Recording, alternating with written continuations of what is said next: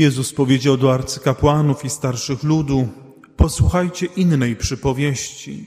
Był pewien gospodarz, który założył winnicę, otoczył ją murem, wykopał w niej tłocznie, zbudował wieżę, w końcu oddał ją w dzierżawę rolnikom i wyjechał. Gdy nadszedł czas zbiorów, posłał swoje sługi do rolników, by odebrali plon jemu należny, ale rolnicy chwycili jego sługi i jednego obili, drugiego zabili, trzeciego zaś ukamienowali. Wtedy posłał inne sługi, więcej niż za pierwszym razem, lecz i z, ni i z nimi tak samo postąpili. W końcu posłał do nich swego syna, myśląc sobie, uszanują mojego syna. Lecz rolnicy, zobaczywszy syna, mówili do siebie, to jest dziedzic, chodźcie, zabijmy go, a posiądziemy jego dziedzictwo. Chwyciwszy go, wyrzucili z winnicy i zabili. Kiedy więc przybędzie właściciel winnicy, co uczyni z owymi rolnikami? Rzekli mu, nędzników marnie wytraci, a winnicę odda w dzierżawę innym rolnikom, takim, którzy mu będą oddawali plon we właściwej porze. Jezus im rzekł, czy nigdy nie czytaliście w piśmie, ten właśnie kamień, który odrzucili budujący, stał się głowicą węgła. Pan to sprawił i jest cudem w naszych oczach. Dlatego powiadam wam, Królestwo Boże będzie wam zabrane, a dane narodowi, które wyda jego owoce. Arcykapłani i faryzeusze, słuchając jego przypowieści, poznali, że o nich mówi. To też starali się go pochwycić, lecz bali się tłumów, ponieważ miały go za proroka. Bracia i siostry, w ten wielkopostny, rekolekcyjny piątek dotykamy tajemnicy grzechu. A w kontekście głównego tematu naszych rekolekcji chcemy postawić sobie pytanie. Pytanie niezwykle istotne, pytanie ważne. Dlaczego tak trudno człowiekowi z grzechem się rozstać? Dlaczego tak trudno jest doświadczyć straty grzechu? To pytanie może wydawać się dość przewrotne, bo przecież wszyscy, jak tu jesteśmy, jestem o tym głęboko przekonany, doskonale wiemy, że grzechowi, pokusom trzeba stawiać czoła. Walczymy ze swoimi grzechami. Wielu spośród nas być może tak skonstruowało swoje postanowienia wielkopostne, że one są sfokusowane właśnie na walkę z jakąś moją wadą, z jakimś grzechem, czymś, co we mnie być może od lat siedzi, chciałbym to w sobie zmienić i Wielki Post jest areną tej walki. Szukamy Bożej łaski, Bożej siły, żeby w końcu poradzić sobie z tym grzechem, żeby go stracić, na dobre. My o tym wiemy. Ale z drugiej strony, kiedy przyglądamy się sobie, kiedy robimy rachunek sumienia, czy ten wieczorny, czy ten comiesięczny, związany z sakramentem pokuty, to czasami odnosimy wrażenie, że stoimy w miejscu, że te grzechy się pojawiają e, z jakąś regularnością w naszym życiu, że mówimy ciągle to samo, że z tym samym do Boga przychodzimy, że niewiele się w nas zmienia. Trudno rozstać się z grzechem, zerwać z grzechem. Trudno doświadczyć nam straty grzechu. I dzisiaj chciałbym, żebyśmy się w tej nauce rekolekcyjnej pochylili właśnie nad tym fenomenem, nad fenomenem naszego trwania przy grzechu, naszego braku gotowości do utraty grzechu.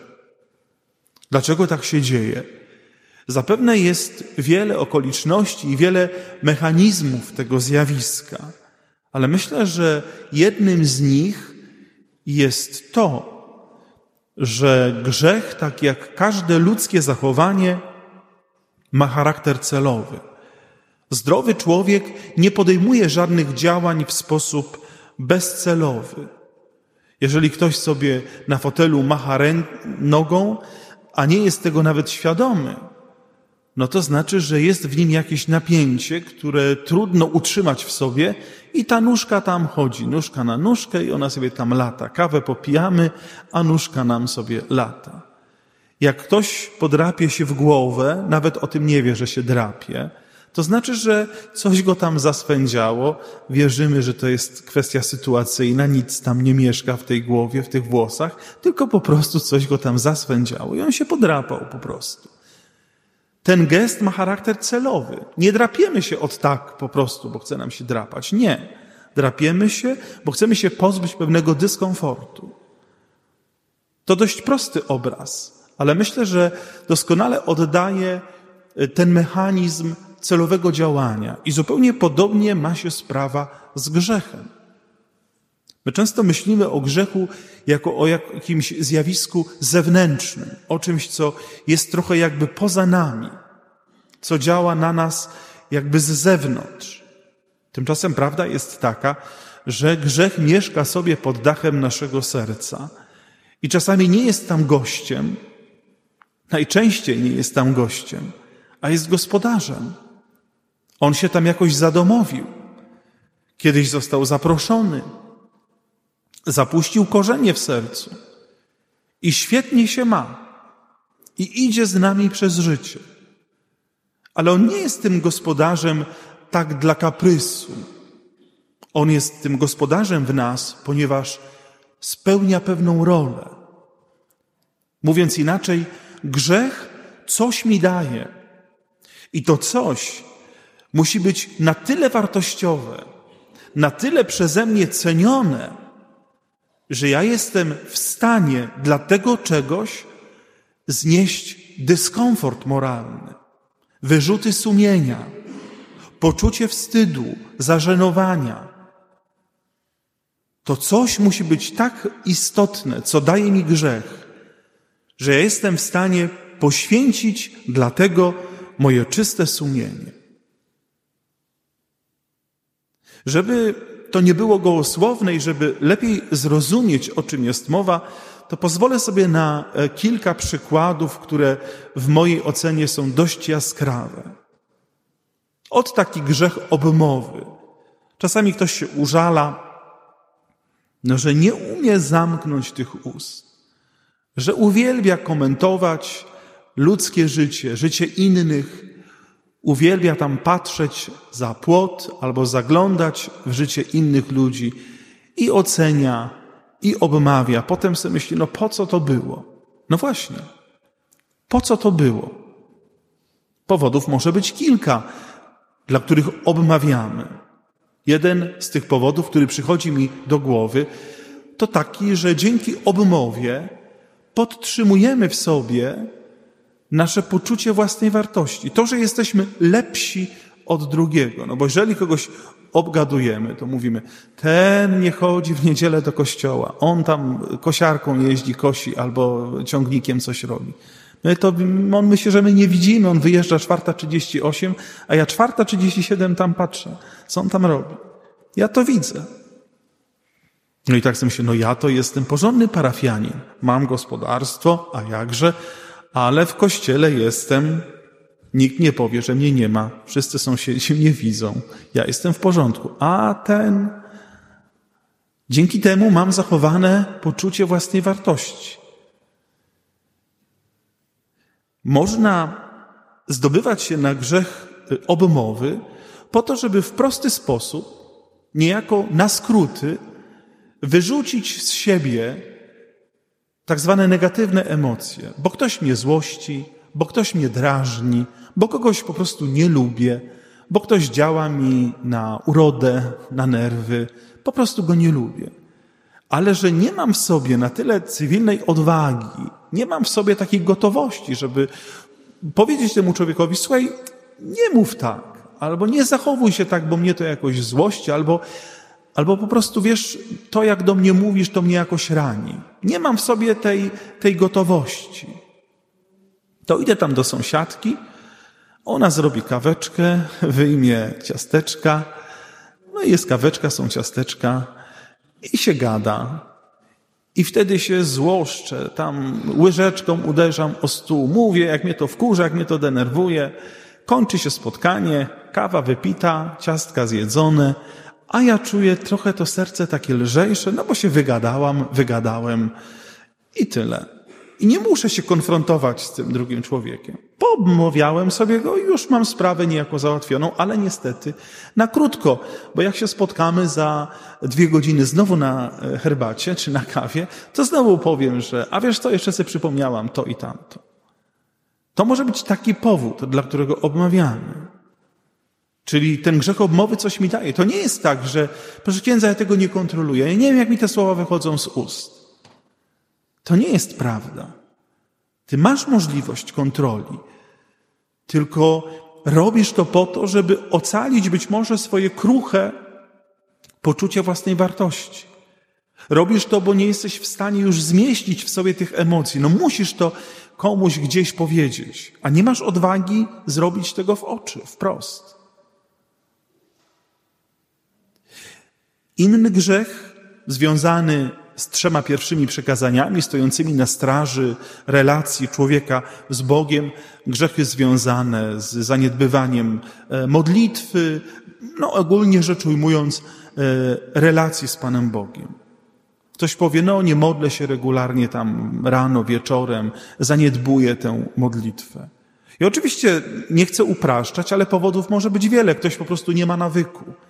Y, takiej modlitwy. Moja rodzona babcia, że pozwolę sobie tutaj na y, taką y, prywatę, miała taki zwyczaj, że jak tylko otwierała oczy, to recytowała zaraz godzinki, potem miała wszystko w pamięci miała. Jakieś modlitwy, takie, których ja nie znam, nigdy się nie doszukałem, po prostu się ich nauczyła. Miała taki, taki zwyczaj, ale ktoś być może nie został tego nauczony. Nie ma w sobie takiego nawyku porannej, wieczornej modlitwy. On wie, no bo uczestniczył w katechezie, słucha czasami yy, kazań. No, ksiądz tam powie, że trzeba się modlić rano i wieczorem, bo jak nie, to was tutaj wszystkich weźmie coś. No to, aha, wiemy, że to jest coś ważnego, ale nie mam nawyku. Ale gdyby tak głębiej spojrzeć na tę sprawę, to to nasze zręczne omijanie porannej i wieczornej modlitwy daje nam to, że my się tak naprawdę nie musimy konfrontować z prawdą o samych sobie. Bo modlitwa to jest stawanie przed Bogiem. Ja przed człowiekiem mogę stanąć i udawać. Mogę robić dobrą minę do złej gry. Mogę świetnie wyćwiczyć gesty, uśmiechy.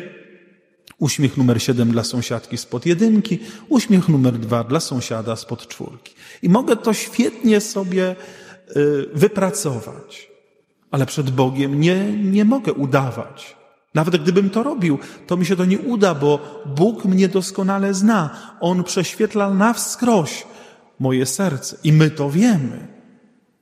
Dlatego nie chcemy stawać na modlitwie.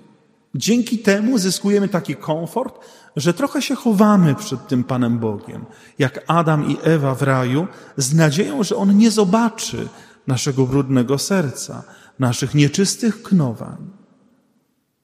I wreszcie grzechy związane z ludzką seksualnością, e, grzechy przeciwko czystości. Myślę, że warto tutaj e, przynajmniej chwileczkę e, się nad nimi zatrzymać. Ja osobiście uważam, że można byłoby w przyszłości kiedyś tam, to, to nie jest z mojej strony autozaproszenie, tylko myślę sobie, że dobrze byłoby zorganizować rekolekcje poświęcone tylko y, ludzkiej seksualności. Ponieważ jest sporo zamieszania, y, sporo mitów, sporo nieprawd w takim połączeniu seksualność, Bóg, wiara, nasze przeżywanie wiary. I sporo takich niepotrzebnych napięć moralnych, wewnętrznych, w ludziach się rodzi właśnie na skutek e, no niewłaściwie przeżywanej swojej własnej seksualności. Ale to tylko tak na, na marginesie. Natomiast dzisiaj w kontekście e, grzechu i tego, co nam ten grzech daje. Grzechy przeciwko czystości. To są grzechy związane z rozwiązłością, czyli na przykład ktoś nie jest w stanie trwać przy jednej partnerce czy przy jednym partnerze, przy mężu czy przy żonie. I tacy pacjenci pojawiają się często w gabinetach terapeutycznych. Często też wybierają e, właśnie księdza, psychologa, terapeutę, ponieważ oni wiedzą, czują, że tu moralnie coś jest niehalo, ale nie mają w sobie takiej siły, aby sami na teraz, na tę chwilę powiedzieć sobie nie, ja będę wierny mojej żonie, ja będę wierna e, mojemu mężowi. No i można się zastanawiać, co mi daje taki grzech rozwiązłości. Co on mi daje? Pierwszy pomysł, który przychodzi do głowy, no to to, że ja mogę dzięki temu uciec od bliskości. Seksualność, jakby synonimem seksualności jest bliskość, jest intymność, ale nie rozumiana tylko w kwestii ludzkiej nagości, ale w kwestii budowania relacji, bliskiej, intymnej relacji. Jeżeli ja uciekam do różnych kobiet, albo po drodze tych kobiet w moim życiu było sporo, albo mężczyzn było sporo, musi być parytet, no to znaczy, że ja mam problem z bliskością. Jeżeli trwam przy jednej osobie, przy mężu, przy żonie, to ja mam realną szansę na zbudowanie z tą osobą intymnej, głębokiej, bliskiej więzi. Jeżeli ją zdradzam, to znaczy, że nie chcę tej więzi budować. Mam taki komfort, że, że nie muszę być blisko. Nie jesteś ta jedyna. Ja mogę na poziomie deklaratywnym y, twierdzić, to jest moja żona, a to tamto nie miało znaczenia. Czasami takie śmieszne historie, ktoś tam, prawda, żona przyłapuje męża, mąż przyłapuje żonę i mówi, to nie jest tak, jak myślisz, ten człowiek nie ma dla mnie znaczenia. To jest nieprawda. On ma właśnie znaczenie. Ma takie znaczenie, że dzięki niemu nie muszę zagłębiać się w bliskość. Z różnych powodów ludzie boją się bliskości. Grzechy związane e, z autoerotyzmem, z masturbacją, z pornografią. To też są grzechy, które rozwiązują problem e, intymności. Ja nie buduję żywej relacji z kobietą czy z mężczyzną, tylko mam jakąś wirtualną relację. I to jeszcze w taki sposób, że to jest dość wygodne, zgodne z duchem y, czasu, gdzie człowiek jest zredukowany do przedmiotu. Zło moralne pornografii polega na tym, że człowiek, osoba ludzka jest traktowany jako przedmiot. Bo ktoś sobie wchodzi na taką czy inną stronę, w zależności od osobistych preferencji, i sobie tam szuka, prawda? A ta nie, ten nie, ta nie, ten nie, o ta, cyk, plik, klak, oglądamy. To nie jest supermarket. Człowiek to nie jest przedmiot, który można się zabawić, który można użyć. Chciałbyś być użyty? Chciałbyś być traktowany jak przedmiot? Wyrzucony, kiedy jesteś zużyty? Dotyka to najgłębszych pokładów naszego poczucia godności. Ale właśnie dlatego, że ktoś się lęka bliskości, zamyka się w tej wirtualnej relacji. Ja, komputer i to, co w komputerze, albo to, co w telewizorze. O wiele trudniej jest wyjść do kobiety i, i powiedzieć jej, jesteś piękna i trzymać na wodzy swoje seksualne odruchy. O wiele trudniej jest e, wyjść w kierunku mężczyzny i powiedzieć: Jestem na ciebie zdana, bo cię kocham. To jest o wiele trudniejsze w żywej, autentycznej więzi. A dzięki tej wirtualnej więzi, pornograficznej, mam namiastkę tego, że to ja kontroluję rzeczywistością, że to ja decyduję o tym, jaki to będzie kontakt. To ja włączam i wyłączam. To ja decyduję o początku tej więzi i o jej końcu. W tym kontekście myślę, że warto też dopowiedzieć, zwłaszcza dla tych osób, które borykają się e, z trudnościami w zakresie życia seksualnego, że seksualność jest doskonałą areną, na której można łatwo i szybko rozładować wewnętrzne konflikty i napięcia. I bardzo często jest tak, że ludzie, którzy nie potrafią radzić sobie z trudnościami, napięciami, którzy w sobie wiele rzeczy tłumią, nie potrafią ich ponazywać, nie mają odwagi, żeby mówić o swoich y, emocjach, o swoich problemach, trudnościach, mówiąc kolokwialnie, wszystko kiszą w sobie, no to człowiek oczywiście jest y, dość pojemny i naprawdę wiele potrafi znieść. Ja to widzę po pacjentach, kiedy przychodzą po raz pierwszy, drugi, opowiadają historię swojego życia, słucham tych historii i zastanawiam się, Boże kochany, taka wątła kobietka, taki chudziutki mężczyzna, jak ona, on to uniósł?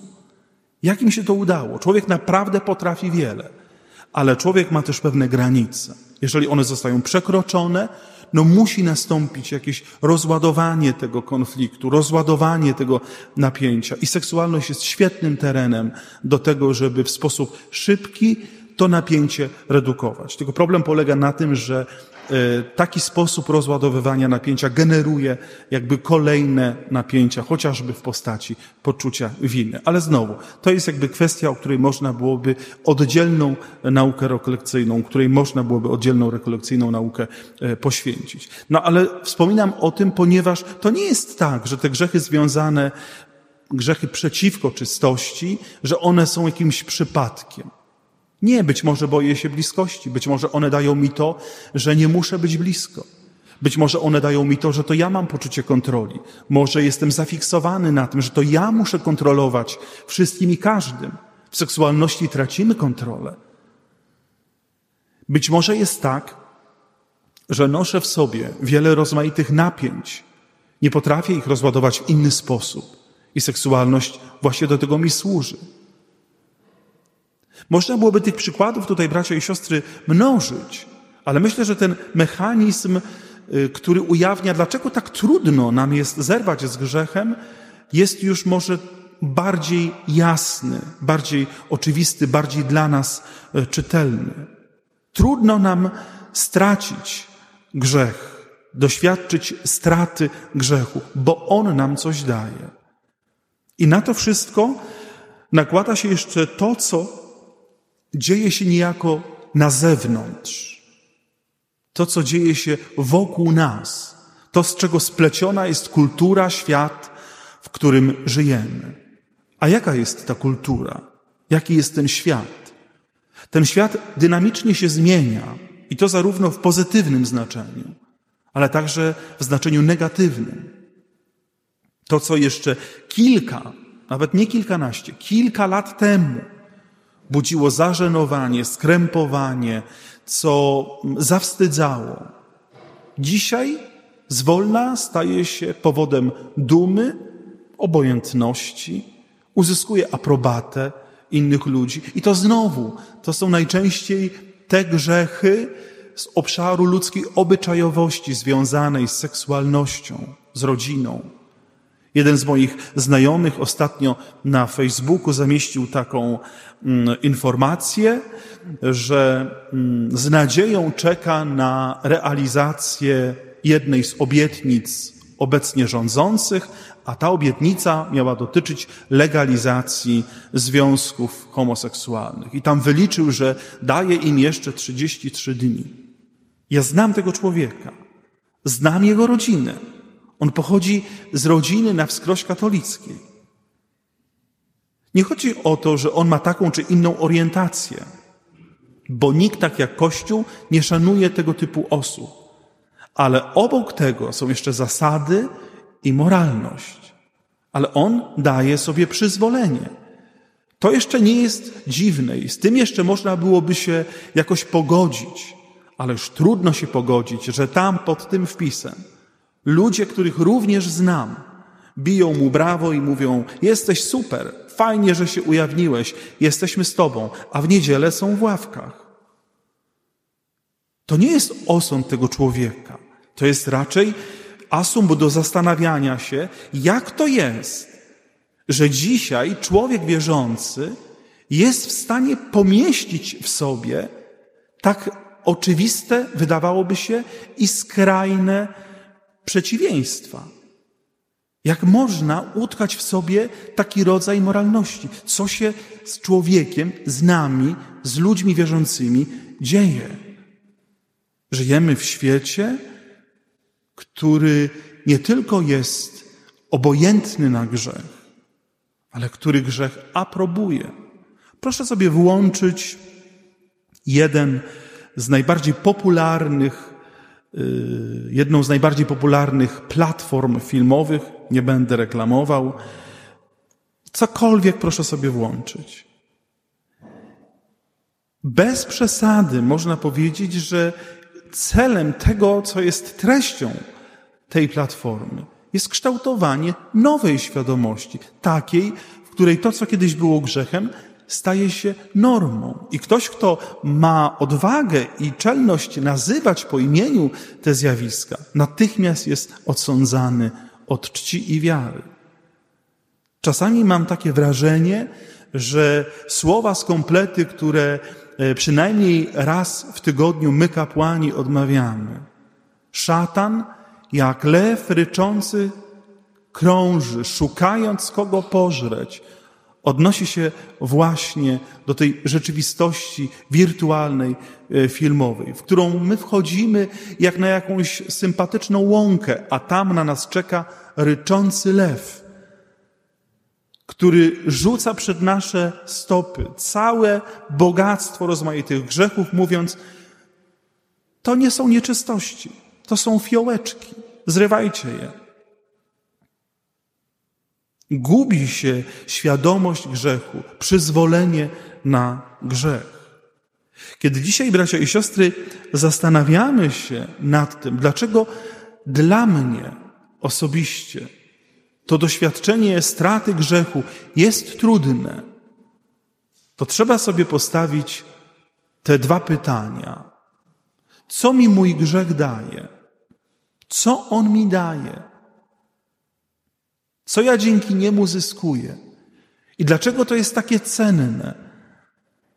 Na tyle cenne, że jestem w stanie dlatego poświęcić spokój i czystość własnego sumienia. Co ten grzech mi daje? Ja muszę go w pewien sposób spersonifikować, że on przychodzi i ma dla mnie jakąś propozycję. Bo każde ludzkie działanie, także grzeszne, ma charakter celowy. A drugie pytanie, na ile zachowuję jeszcze świeżość i wolność umysłu? Na ile to, co dociera do mojej świadomości z przestrzeni medialnej, a tego jest dzisiaj mnóstwo, na ile ja to przesiewam przez swoje zdrowe sumienie, na ile potrafię oddzielić ziarno od plew, dobro od grzechu, czy aby moje poczucie grzechu, moja świadomość grzechu nie została sparaliżowana duchem tego świata? To są dwa kluczowe pytania, na które dzisiaj trzeba odpowiedzieć. Jeżeli zrobisz to w sposób uczciwy, to zrozumiesz, dlaczego tak trudno przychodzi doświadczenie straty grzechu, Twojego grzechu, Twojego konkretnego grzechu a że trzeba na to pytanie odpowiedzieć czym prędzej, poucza nas dzisiaj o tym zarówno pierwsze czytanie, jak i Ewangelia. Pierwsze czytanie bracia Józefa, którzy chcą go zabić, ostatecznie go sprzedają w niewolę. Drugie czytanie o rolnikach, którzy dostali w dzierżawę ziemię, kiedy mają zdać sprawę ze swojej ze swojego obowiązku, zabijają sługi, zabijają syna właściciela. Te dwie historie pokazują, jak wielkie spustoszenie potrafi w życiu człowieka zrobić grzech, który jest dopuszczony do głosu, który się zadomowił w ludzkim sercu. Jak bardzo potrafi sparaliżować ludzkie sumienie, moralną ocenę i nasze działania. Dlatego prośmy w tym rekolekcyjnym dniu, aby ten czas Wielkiego Postu, który został nam podarowany, był dla mnie i dla Ciebie czasem doświadczenia straty, straty grzechu, z którym tak trudno mi się rozstać. Amen.